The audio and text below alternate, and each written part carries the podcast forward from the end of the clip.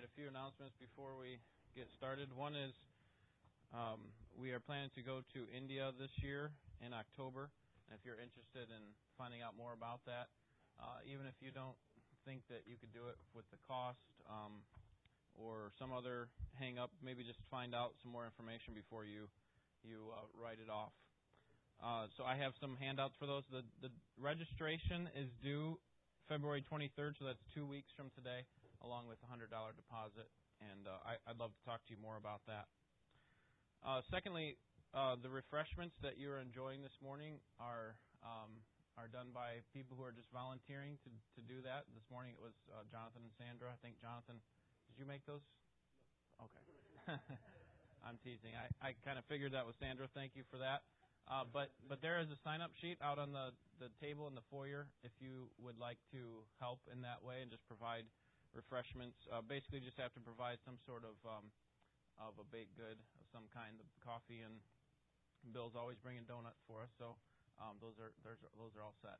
All right. So if you'd like to sign up for that, there's a sign-up sheet out there. And then Jennifer asked me to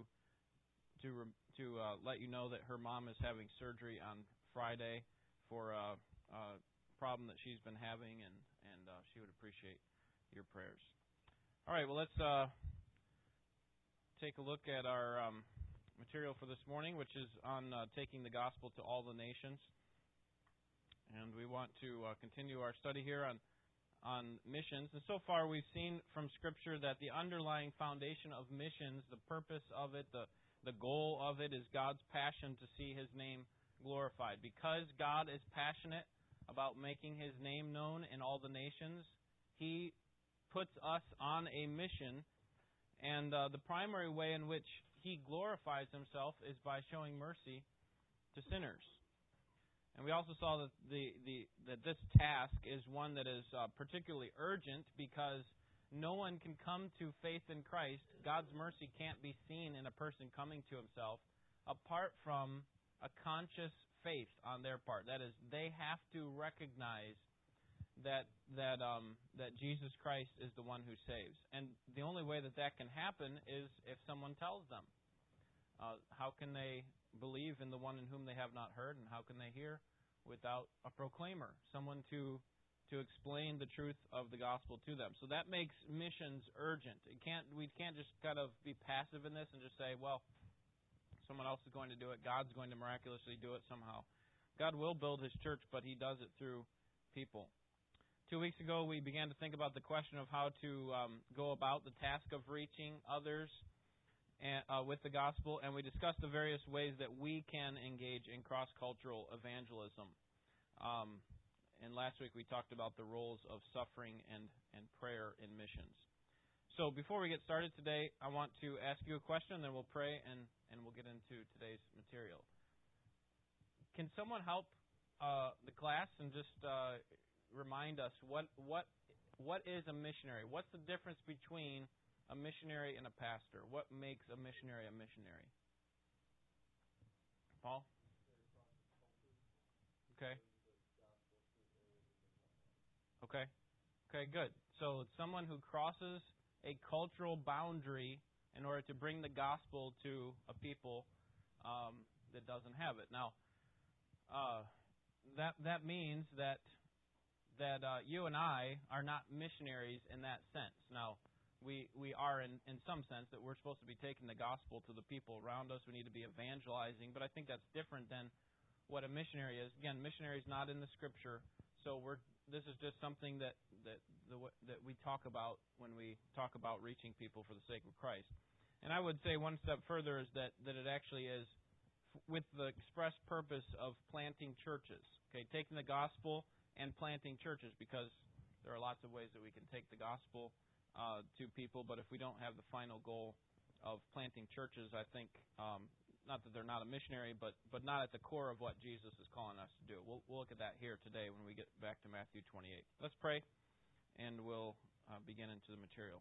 Lord, thank You for the fact that You sent people across cultures to come to us to share the gospel with us. And many of us heard it from people within our own cultural boundaries, family, friends, but it had to come to us as Americans first before it could get to people in our family and our friends. And so we're grateful that your gospel spreads to the uttermost parts of the earth, and we want to see it spread to other parts of the earth as well. And so we pray that you would help us think rightly about missions and our responsibility as senders and then also as goers.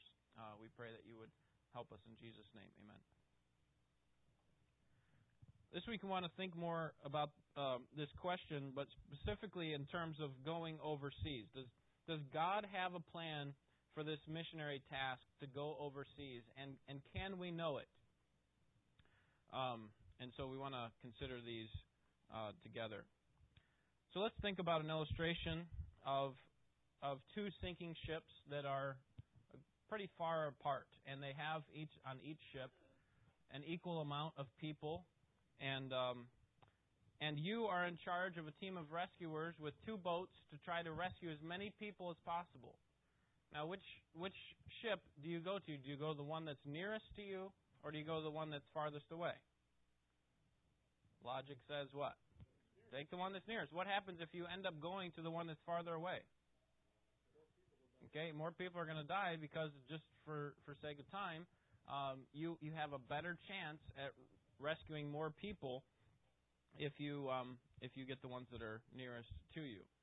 You have limited time, limited resources, and so if you focus all of your efforts on the ship closest to you, you're more likely to save them from drowning than you would if you went off to the far sinking ship.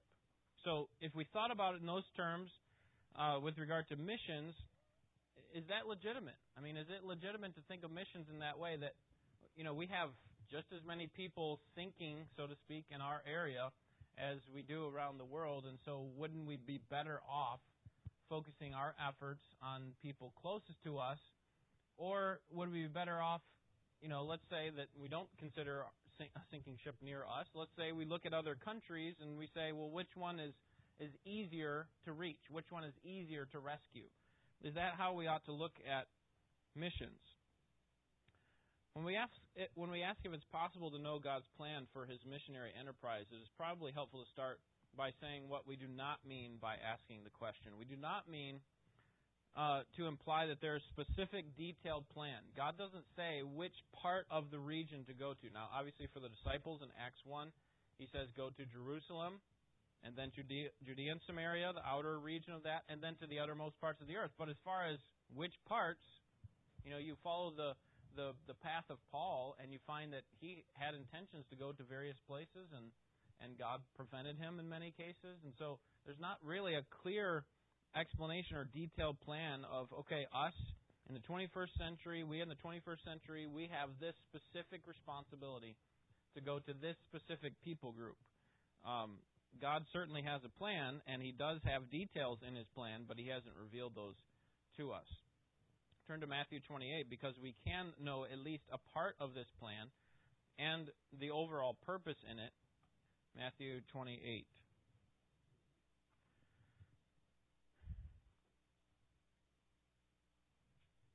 Okay, and we find ourselves coming back to this passage because it is so central to our responsibility as a church in this age that Christ has given us a commission. And would someone read verses 18 through 20?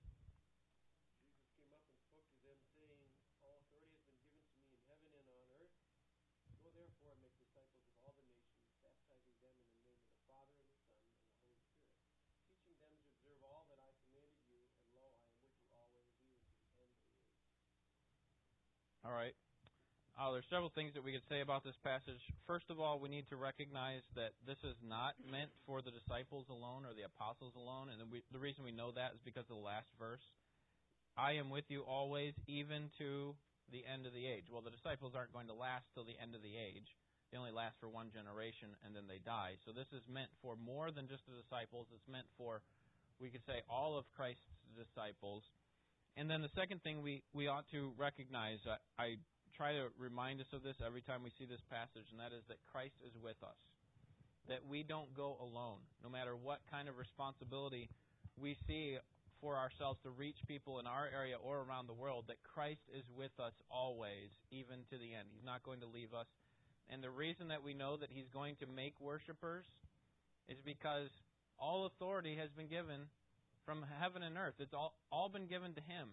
And so he can take that authority. In other words, Christ has this blanket of authority over the entire universe, right? And so he can tell us, go to that place, and I'm going to make worshipers for myself. This is why you can make disciples of all nations, because I have authority over all things. See, he's just like a king who has an authority over a land, and he says, go to this specific, and this is why there's going to be change there, because I have authority over the whole land. So go and tell them. All right, but we want to see several things with regard to reaching the nations. Okay, first is, notice, go therefore and make disciples of all the nations. So God would have us go all over the world, not just where we believe that we can achieve the maximum maximum results, the maximum effective results. And we see some of this in the apostles' journey, the Apostle Paul specifically. Paul's ambition in Romans 15 is that he would preach the gospel where Christ was not known, and that he would not be building on someone else's foundation. So Paul has this desire to go to places what we call today unreached peoples. He wants to go where the gospel's not known. Secondly, not only is it to all the nations, and we should go, but also we should make disciples of these nations. We'll talk about this more in a second. And finally, notice that we can go with the assurance of Christ's work being accomplished. I already mentioned that. Christ lays claim through the authority that he has. And because of that authority, we can be confident that there will be the proper results. Isaiah 55, God's word will never return without accomplishing what God had intended it to do. Right? So even in the rejection of the gospel that we take to people, we can be sure that God will accomplish what he wanted to with his word. All right? So if God's going to do this, if God has authority, God has given authority to Christ, basically, over all the earth, and the task is to make disciples of all nations, then can't we just end the class right now? Because we have, whatever it is, 200 and some nations in the world right now, and there has been a gospel witness, and I would say that there probably is a gospel witness in every single nation. So can't we just kind of end the class right now and be done? Even nations that are opposed to religious freedom, like Saudi Arabia, have underground churches, right? So can't we just kind of end it, because we're supposed to take the gospel to all the nations? Well, the gospel's been taken to all the nations, and we can be done. Yet, despite this, Christians are still sending missionaries to various parts of the world, and they're talking about the Great Commission and reaching unreached peoples. And particularly, Christians are even sending missionaries to difficult places. Okay, think back to the original illustration that, we tend to focus on the ones that are easier. Why would we ever send someone out to that other sinking ship if that nation, so to speak, has already been rescued in a way, or has at least sent a rescuer? Why would we go there where it's more dangerous and likely we're not going to see as many results? And I think that comes down to the understanding, or our understanding, of the word nation. And that's where we're going to spend a lot of our time talking about what does the Scripture mean when it's talking about nation. Here's what John Piper says in this book that I'm drawing much of this from, Let the Nations Be Glad. He says, God's call for missions in Scripture cannot be defined in terms of crossing cultures to maximize the total number of individuals saved. Rather, God's will for missions is that every people group be reached with the testimony of Christ, and that a people be called out for his name from all the nations. So what he's suggesting there is that there's a difference between a nation and a people group. Okay, so just think of it this way. Are there various people groups within the nation of India? Right? Are there various people groups within the nation of China? Are there various people groups within the nation of America, right? So what he's suggesting is that when the nations is referred to in Scripture, it's often referred to with regard to the people groups. In fact, if you think about it, would they have been thinking, would the original writers and readers of Scripture, been thinking about nations the way that we think about nations? With each one with a flag, or would they have thought about them differently, like a different culture? And we're going to talk about what that means here in just a second. Right, and we're going to get to that in Revelation 5, where there are going to be worshipers of Christ in heaven from every people, tribe, tongue, and nation. And so those seem to be some sort of synonyms that kind of pile on top of each other. So is this a biblical way to think about the work of missions? Should we think about missions more like people groups rather than nations?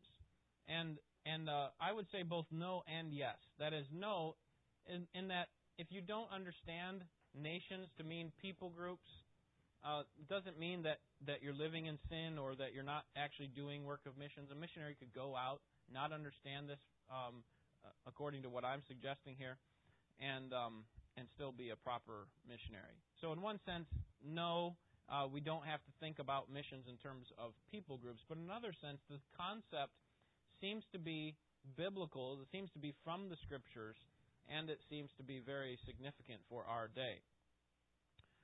All right, so thinking back to Matthew 28 again about the Great Commission, Christ has commanded his followers to go and make disciples of all nations.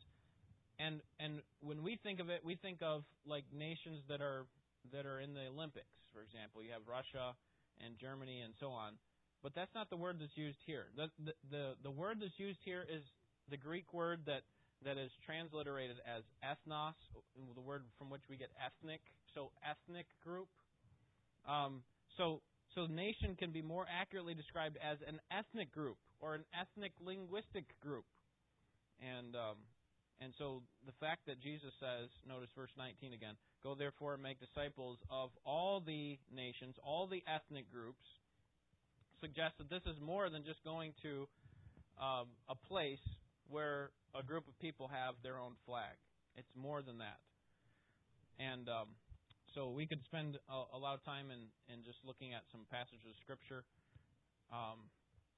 For example, in the Old Testament, Psalm 96:3, declare his glory among the nations and his marvelous works among all peoples. So we have the nations and peoples seem to be used synonymously there. And probably the most significant one is in Genesis chapter 12. Why don't we turn there, Genesis chapter 12. And here we have a promise to Abraham, famous Abrahamic covenant that's given both in chapter 12 and reaffirmed in chapter 15. But here God makes a promise to Abraham about what kind of blessing is going to come to his descendants.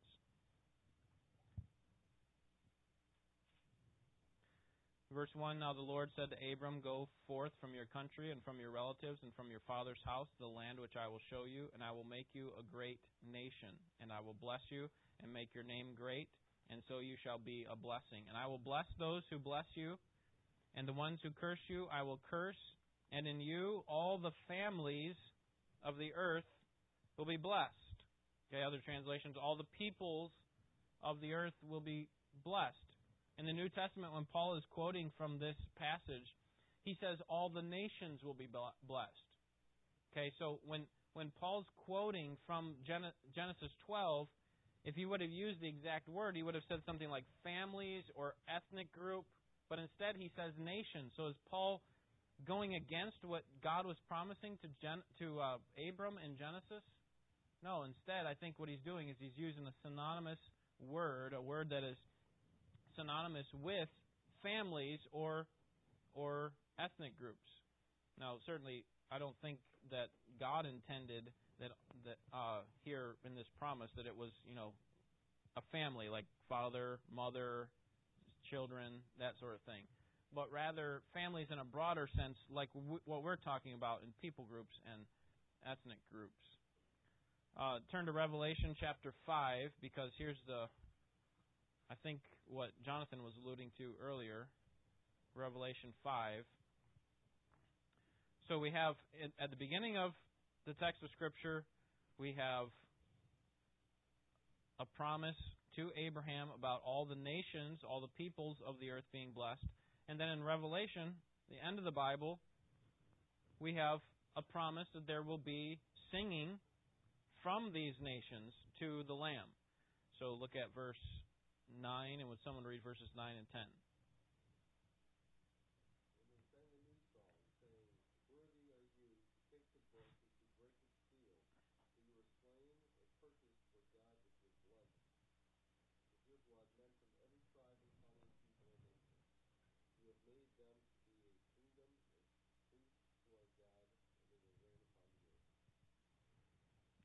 Okay, so the idea behind this is that in order for there to be praise in heaven from all of these various people, there needs to be the gospel reach these various tribes and tongues, languages, and people and nations.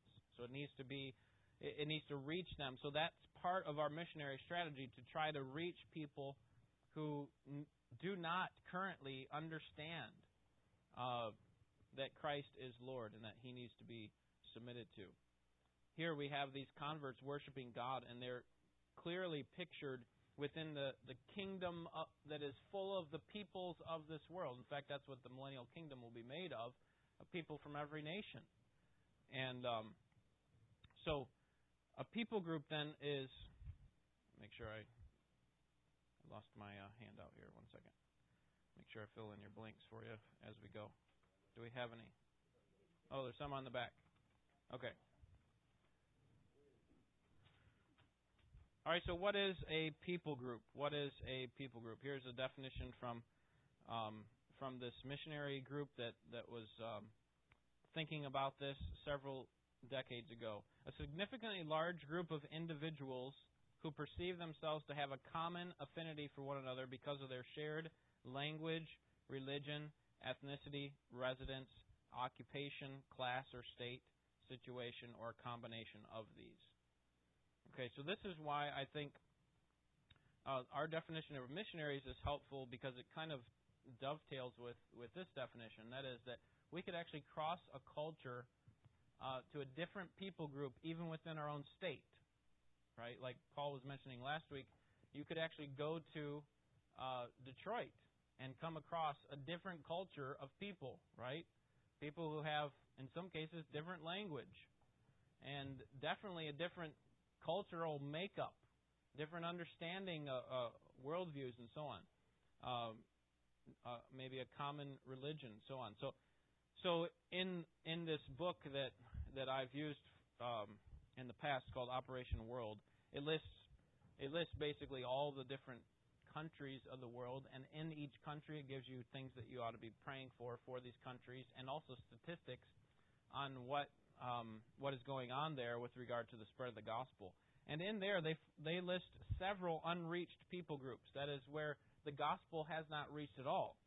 And in these, here an example would be the Lampugnese people in Indonesia, the Hui and Hakka Chinese, the West Iranian peoples, the Azeri Turks, and the Bhutanese, among many others. Many of these fall within what missiologists, people who study missions for a living, they call the 1040 window. And basically it's that section in the Middle East, basically, but it starts in Africa and it ranges all the way over to China. There's a huge portion of that, what they call 1040 window, where there are loads of unreached people groups. Now, there are some gospel witnesses within that area, but for the most part, that is unreached. So let's think now about who is reached and who is unreached, and then we'll start to move towards our responsibility and why does God do it this way. Any questions on what we've talked about so far? I know a little bit more technical information, but I think it's kind of helping us lay the foundation for what we want to get to, and that is that God is trying to call out a people for His namesake from every people group, every ethnic group. All right, any questions, comments? All right, let's think about unreached versus reached people groups. Turn to Romans 15. Because we could say that the city of Royal Oak is unreached. All right, we got the majority of people do not accept the gospel, and we could probably say that the majority of people don't rightly understand the gospel. They don't even know who Jesus is. They don't know what He's done for them. And so we could say, well, then Royal Oak's an unreached people.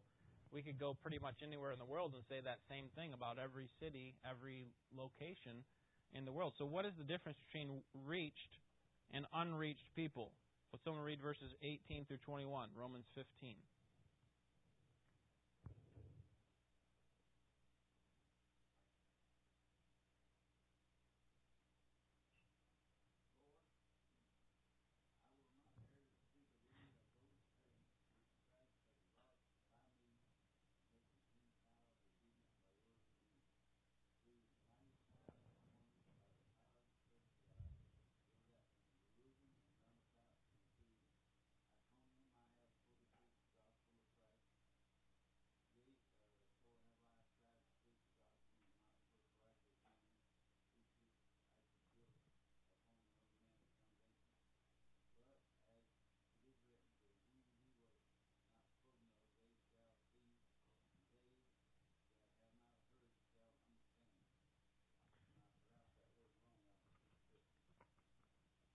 Which one was that?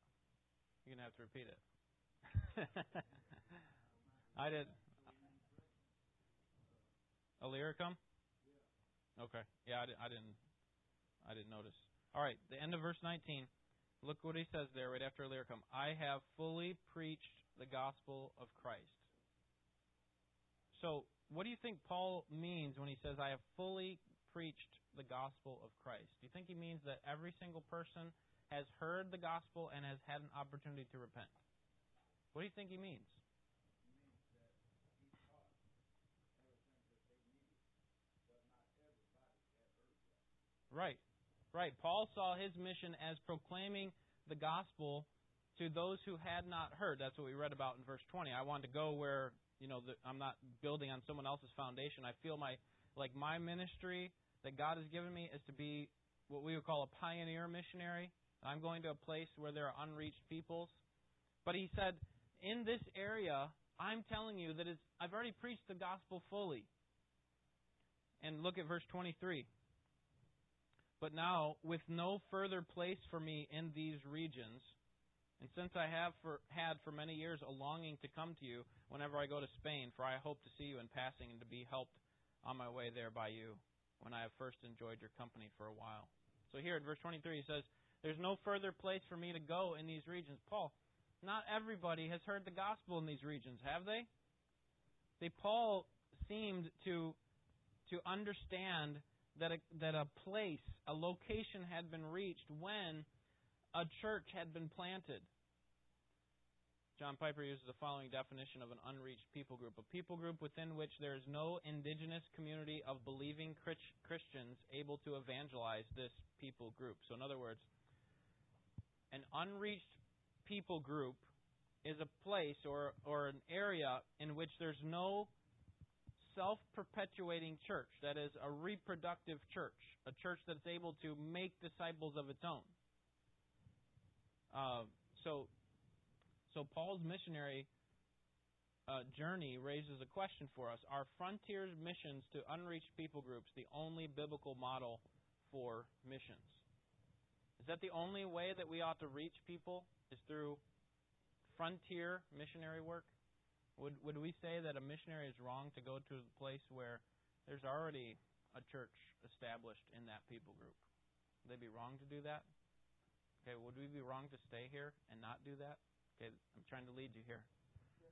And the answer is no, right? I think there are more, but Paul saw it as his personal goal, and I think there are people that God wires and directs in this way that they just want to reach people who haven't been reached. But there is certainly a lot of work for others to do. In fact, Timothy and Titus are both models of men who were sent to work very purposely, not doing frontier work necessarily, but doing the work of an evangelist still. He had to come, and he was actually building on someone else's foundation. Whose? Paul's, right?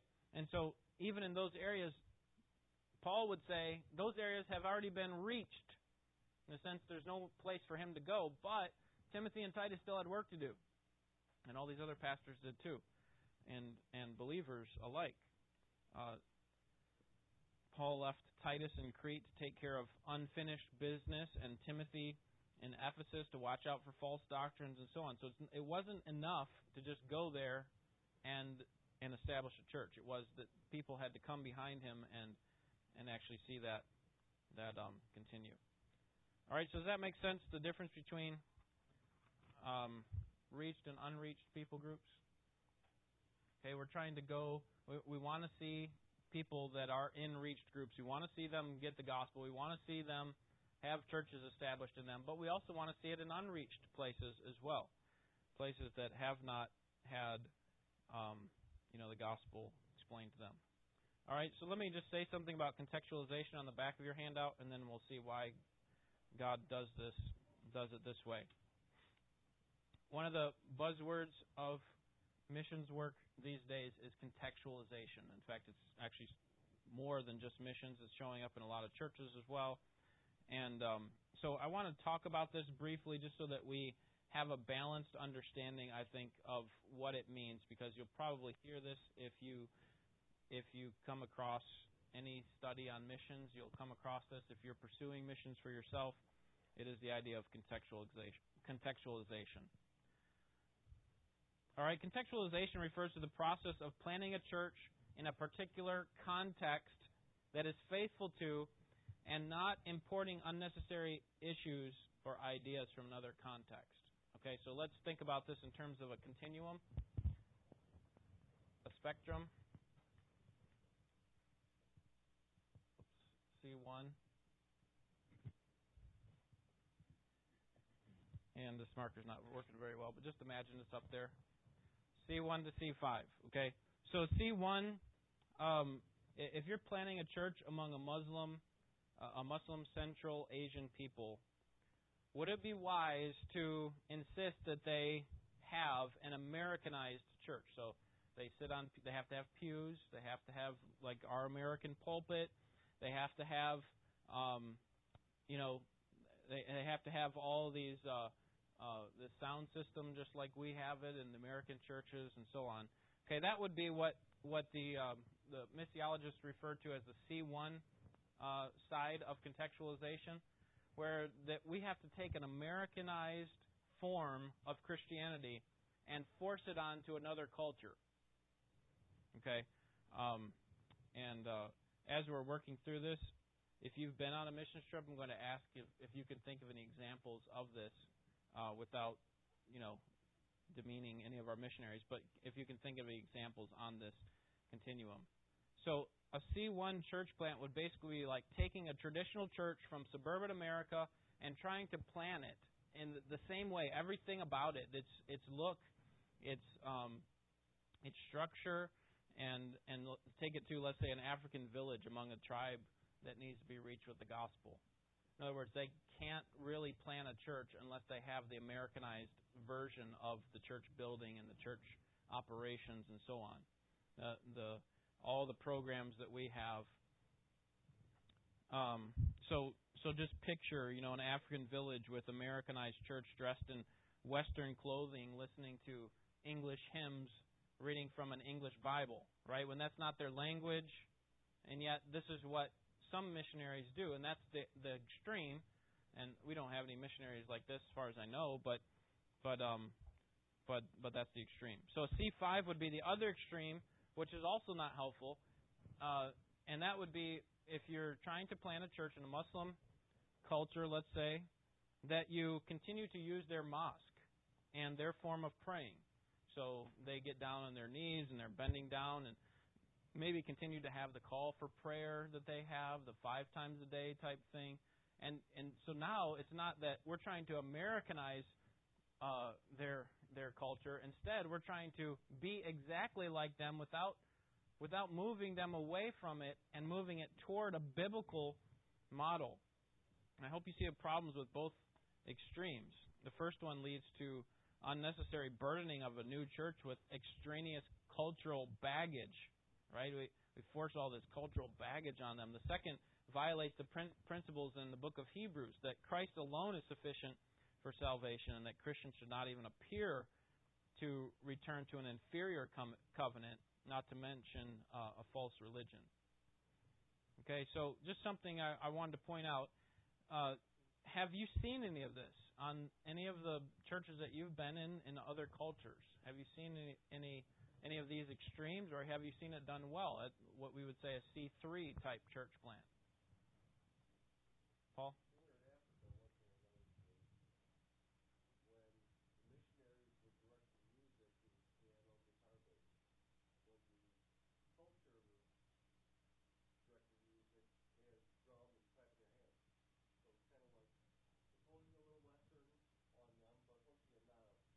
Yeah. Right. Yeah, and I felt like when we went to Blau, where Pastor Conan was, that it was more probably closer to the middle. It wasn't an Americanized version of the hymns that they were singing. The way that they prayed was different than we're used to praying. Some of that was probably borrowed from maybe a Pentecostal type background that some of them had, but overall it seemed to be that the church was thriving in a way that was consistency. For us, we would feel uncomfortable, and I think rightfully so, if we had their type of cultural music in our services, because one, it doesn't even fit in our culture, but two, it wouldn't fit in our Christian culture either. So I think that would be a problem, but for us to do the same thing to them is also a problem, right? To take our music and to force it onto their culture. Now, this is a much deeper issue than we have time to, and maybe I've already opened the can of worms. So let me just say that the goal is not to get them for their cultural music to match the music that they have in the church, or their cultural forms to match what's going on in the church, but we also can't force our American culture onto theirs. The key is, here's what a healthy church looks like regardless of the culture. And this goes back to John Calvin, who said basically it's two things. Number one, the right preaching of God's Word, right? That the Scriptures are being preached, that the meaning of the text is the meaning of the sermon, and it's not being mishandled. Okay, so the right preaching of the Word. That's a difficult thing to do. That's a difficult thing to teach and to establish in a place. The second is the right practice of the ordinances. Okay, so are we bringing in members properly? How do we bring a member into the church? Okay, what are the requirements? Okay, they have to take a class. Okay, they have to profess faith in Jesus Christ. Do we take all believers into membership? What else do they need? Baptism, and I think our Constitution also includes an orderly walk. So if someone's, for example, is leaving another church, being divisive, and coming to our church, then they may have been saved and baptized. They may still be saved and baptized, but they're not living a proper life. And as soon as we voted them into the church, we'd have to vote them out. We'd have to discipline them out of the church. So those are usually the four things that we put as a requirement for that. So the right use of the ordinances includes baptism. How are we baptizing people? Are we just baptizing anyone? Are we baptizing infants? Are we baptizing anyone who wants to be baptized? No. We're only baptizing those who have a credible profession of faith, and that is really the doorway to getting into membership in our church. And I think that's historically Baptist principle. All right, the second thing is the right practice of the Lord's Supper. So this is all under the right practice of the ordinances. The Lord's Supper includes the practice of church discipline, right? That if there is a specific sin problem with a member in our church, unrepentant sin, they're not supposed to eat with us. We need to fence the table, right? We need to make sure that we talk to these people and just say, listen, we think that this problem needs to be resolved. If you have a problem with your brother, you need to go to him and handle the problem. So here's what a healthy church looks like. It's one who has the right preaching of God's Word and a right use of the ordinances. So no matter which culture we find, that's what C3 church plant would look like. It's one that has a right preaching of God's Word and a right practice of the ordinances. Notice there's no talk about cultural baggage, and so on. So how that all applies is going to be different in different cultures. It's going to be different than we feel comfortable with in some cases. But just want to give you a little background on that, or a little bit of a brief summary of what that is. Paul.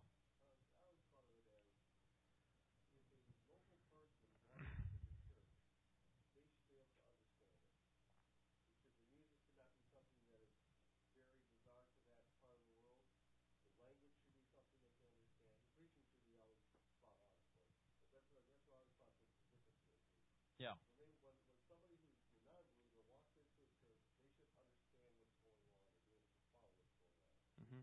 on. Mm-hmm. Yeah, and a negative example of that, a C1 example, is this guy we ran into that was actually a Pentecostal guy that let us stay at his house right after we got into Africa, and he was saying that he goes around to these various places and sets up a huge tent with all the sound systems, and holds like the old American revival type services in order to reach people. And a lot of people have no idea what's going on. It's not something that's done in their culture, and so on. But we can't ultimately just say, well, we're not going to do it because it's not in their culture. We can't go over this side extreme either, because obviously churches, having an established, proper Bible-believing church in a culture is not normal for them either. So that's why it just requires great discernment as we do that. All right, so let's think about why God does missions this way. Why is it that He chooses to ransom men from every tribe, tongue, people, and nation? Anyone have any ideas? Okay, so that's the thing that we've been saying from the very beginning. We looked at several scriptures in the first class that this is all about God's glory. It's about God magnifying His own name throughout the world. So it brings glory to God to show mercy to sinners. And here, what we're trying to show today is that God is glorified in saving people from every tribe, kindred, and tongue, and people, nation. And the way that He does that is through, and here you see on your handout, diversity. He does it through diversity. More diversity, number one, exalts His glory. Diversity exalts His glory. More praise comes from unity and diversity rather than unity alone. It is just more powerful and beautiful when there is great diversity of people, cultural differences coming together and unifying over one central thing. This is why the world is amazed when they look at a properly loving church. They see a church that, wow, you got people who are rich and poor, old and young, all these different spectrums of people within your church, and yet for some reason they're showing love to each other like a family would show love. Now, we would expect families to show love. They're family. But a church, why would they do that? And that's why God receives great glory through diversity. We saw this when we went to South America. Just how you instantly have in common with people that even language is a difference, but you have in common with them this bond that we have in Jesus Christ. And it's like we've known them for a long time. And the same thing happened in the Ivory Coast, that you meet people who have a common bond in Jesus. And all those other differences that we have don't really matter, because we know that we're on the same path. And we know that we have the same sorts of struggles. We have the same sorts of successes and so on. So number one, diversity exalts His glory. Number two, diversity demonstrates His universal greatness. God's fame, God's worth increases in the proportion to the diversity of those who recognize its beauty. So I whenever I think of this point, I think of Antiques Roadshow. You may have something, an object, that is of great value to your specific family, a family heirloom. But if you showed that to someone else from a different part of our country or a different part of the world, they don't really care. It's nice, it's well made, but it doesn't mean anything to us. But the things that are of the most value on that show and in life are the things that that can show their worth that crosses diverse cultural boundaries, right? If something is valued in one culture or one people group, that's one thing. But if it's valued across all the people groups, what does it say about it? Right? So I'm a big sports fan. Soccer. Okay, what does it say about soccer that all the people groups in the world appreciate it? Right? That it is a great sport. It's very simple. You just need a ball and a couple sticks to be able to make the goal and so on. It just crosses cultures. That's why there's great value in it. Now, please, you know, I'm not trying to be crass in relating that to God, but I'm trying to make a point, and that is that when there is diversity, it shows the worth of the object. So maybe a jewel would be a better example. If there's a jewel that's maybe locally known and valued, but not valued in other parts of the world, then it's not really of that great value. But if you have like a pearl or a diamond that people all over the world would value and pay lots of money for, that shows its value. And this is what God is doing. He's showing His worth among all the diversity of people. Number three, diversity crushes ethnocentric pride. Okay, we have to get away from this idea that we are God's chosen people in the sense of Americans. You know, that God loves us so much and He hates the rest of the world. I don't think we'd say it like that, but there is kind of an air of pride that we tend to have, and yet this idea of diversity helps show us that God is reaching people from all nations, and He's trying to show His grace to them. He's pouring out His mercy. Finally, diversity shows that God is more worthy than false gods. Okay, God is more worthy than false God. God is magnified in leading a diverse group of people rather than a homogeneous group. The more diverse the people group, the more they forsake their gods in order to serve the one true and living God. It shows the value of our God. It shows what a great God He is. And that's why in heaven, when this great praise is sung from all these different tribes and people and tongues and nations, it will be a great spectacle to watch and to be a part of, because God is worthy of the praise of all people. All right, any questions? Comments?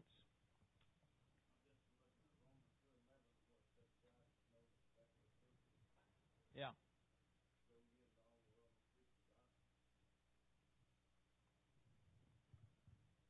Yeah. You know, God desires that all come to repentance, that all men come to repentance. So we want to reach those who are not reached. We want to reach those who do have a gospel preaching church, but maybe need more. You know, even in America, with the growth of our country in population, you could plant dozens, if not hundreds, of churches every year and still not have a local church for every area of the country, because the cities are expanding. They're going out into the rural areas, and so we're constantly needing more churches to be planted where people haven't been.